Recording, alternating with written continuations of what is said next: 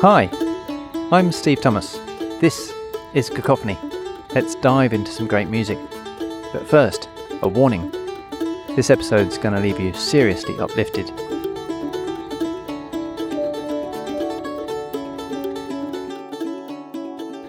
Ever been squashed in on the back seat of the car? As a kid, I was often the one squashed between my bigger siblings in the middle of the back seat. Unable to control the windows, with nowhere to put my legs, having to have my feet perched on that little raised lump that runs down the middle from the gear stick, and being leant on from one side or the other whenever we went round a corner. Happy days.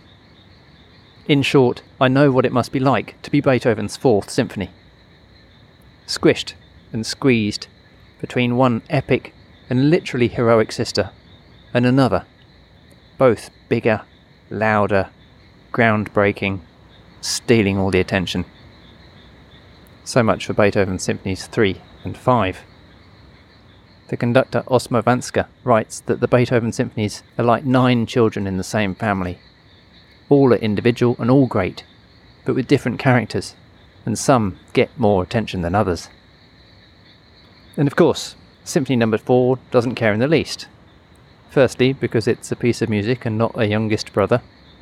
Secondly, because it's 35 minutes of pure brilliance, which leaves us full of wonder and delight. Ludwig van Beethoven is known for innovation, vitality, power, energy, depth, humanity. And this less famous symphony has all of these things in spades, just as much as the others. Like most symphonies, it's in four separate movements.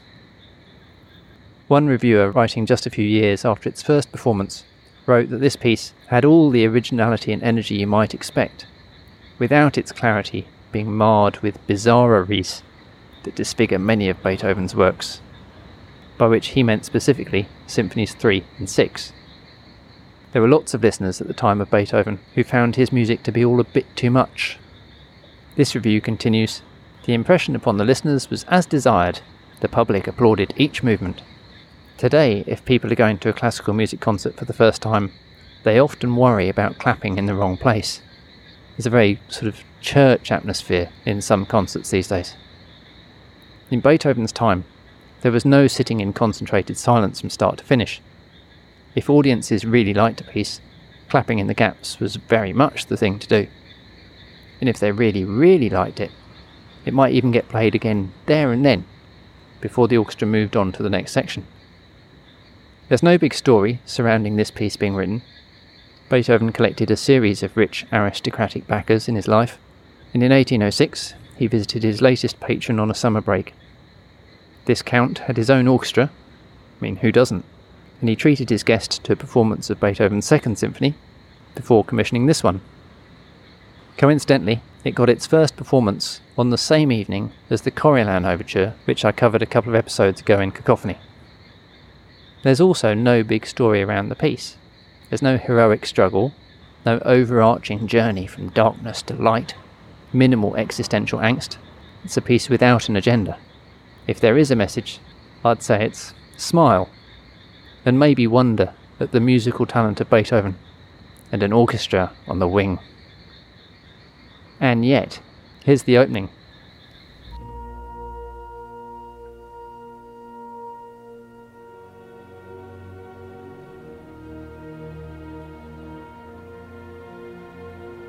Full of suspense, gloom maybe.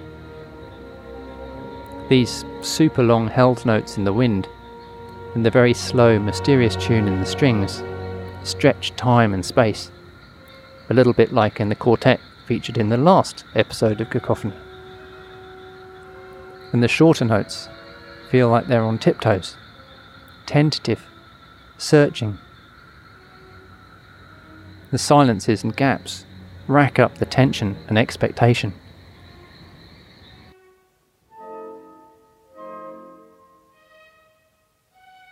One of my favourite things is the plucked pizzicato string notes on these chords. And when that tension is finally released, we're flung not into some awful pit of despair, but somewhat surprised into an amusement park. The piece is full of joy and fun, kind of relentless at the same time. It's characteristic of Beethoven that he's not afraid to hammer home his points. So when he's happy, he's happier than anyone else.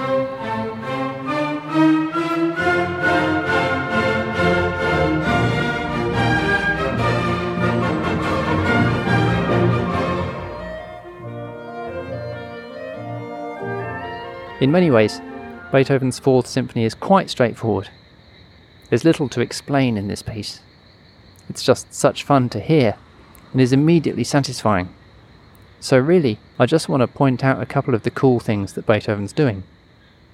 There's a couple of things about the second movement. Underpinning the whole thing is this broken bass-line tread, a bit like the tiptoes at the start of the symphony. And this slight uneasiness runs almost throughout the whole movement, over the top of which are a series of very beautiful and tender tunes. There's an especially good one given to the clarinet. The conductor Ivan Fischer remarks that the tunes are like love songs, but the constant movement underneath shows that the lover in question is someone who's really interesting. Not at all boring, he says. And again, we hear Beethoven using silences to great effect. Beethoven became increasingly economical with material. He can make music out of anything. Take the start of the third movement. Does this even amount to a tune? Or is it just everyone slithering up and down?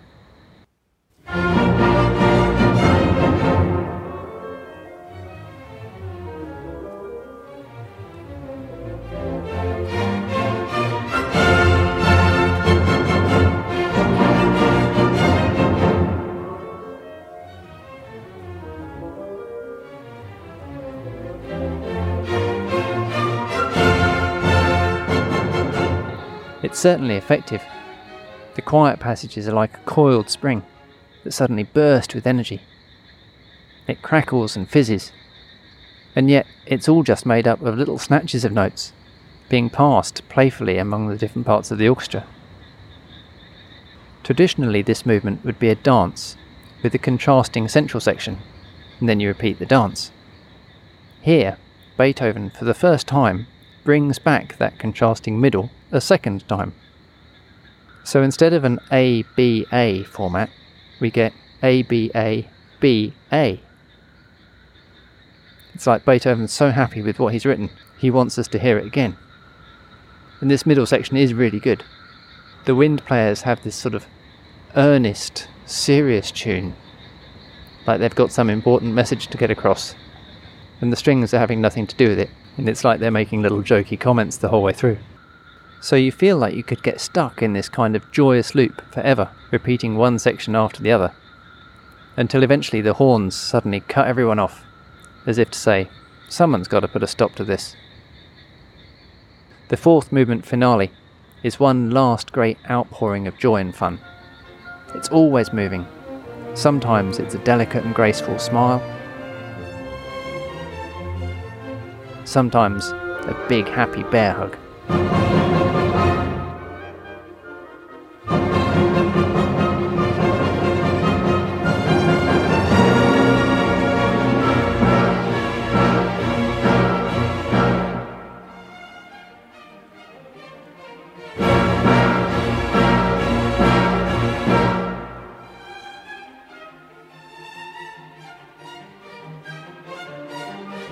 Beethoven's got a pretty serious heavyweight reputation, and he's not known for musical humour. I'd say that any jokes in his music are more likely to raise a wry smile than an actual laugh. But there's definitely wit here. There's almost a comedy ending, and there are other moments which are fun for the listener, bordering on cruelty to the players. For example, he gives the bassoons and double basses, not known for their agility, fiendishly difficult things to do. One final observation from a conductor, this time Simon Rattle, who notes that one thing Beethoven always does is push every player to their limit, and then a bit further. I think it's a bit like when football managers in post match interviews say proudly that their players left everything on the pitch. Beethoven demands that his players give everything they've got, which means that listening to his music can be simultaneously exhilarating and exhausting. The piece is brilliant, life affirming stuff, and it leaves me in a state of wonder at the creative genius of Beethoven and the brilliance of music and life in general. Isn't it great to be alive? I hope you like it. It's a bit over half an hour. Click on the links in the show notes to have a listen, and then please let me know what you think with a comment at cacophonyonline.com or via Twitter or Facebook. Please say something. Gets a bit lonely without any feedback. Please rate the podcast, share it widely, and subscribe to it. Come back for more next time. Thanks for listening.